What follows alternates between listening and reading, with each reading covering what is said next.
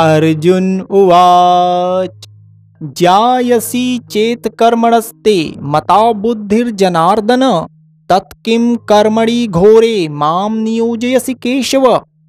अर्जुन बोले, हे जनार्दन, यदि आपको कर्म की अपेक्षा ज्ञान श्रेष्ठ मान्य है तो फिर हे केशव, मुझे भयंकर कर्म में क्यों लगाते हैं?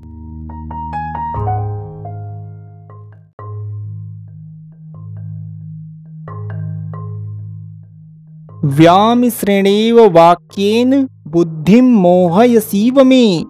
तदेकम वद निश्चित्ययेन श्रेयोहम आपनुयाम आप मिले हुए से वचनों से मेरी बुद्धि को मानो मोहित कर रहे हैं। इसलिए उस एक बात को निश्चित करके कहिए, जिससे मैं कल्याण को प्राप्त हो जाऊँ।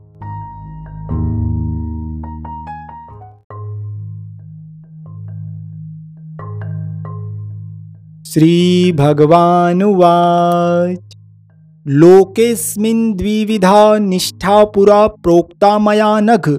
ज्ञानयोगेन सांख्यानां, कर्मयोगेन योगिनाम श्री भगवान बोले, हे निष्पाप, इस लोक में दो प्रकार की निष्ठा मेरे द्वारा पहले कही गई है। उनमें से सांख्य योगियों की निष्ठा तो ज्ञान योग से, और योगियों की निष्ठा कर्मयोग से होती है।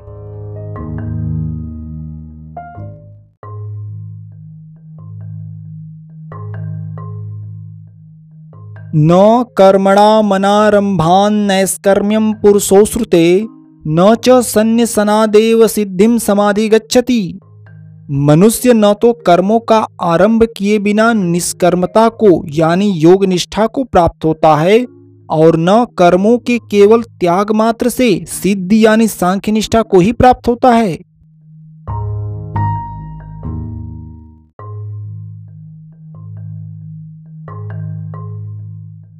न ही कश्चित क्षणमपि जातो तिष्ठत्य कर्मकृत, कार्यते यवस कर्म सर्व प्रकृति जैर गुणैह निसंदेह कोई भी मनुष्य किसी भी काल में क्षण मात्र भी बिना कर्म किए नहीं रहता, क्योंकि सारा मनुष्य समुदाय प्रकृति जनित गुणों द्वारा परवश हुआ कर्म करने के लिए बाध्य किया जाता है।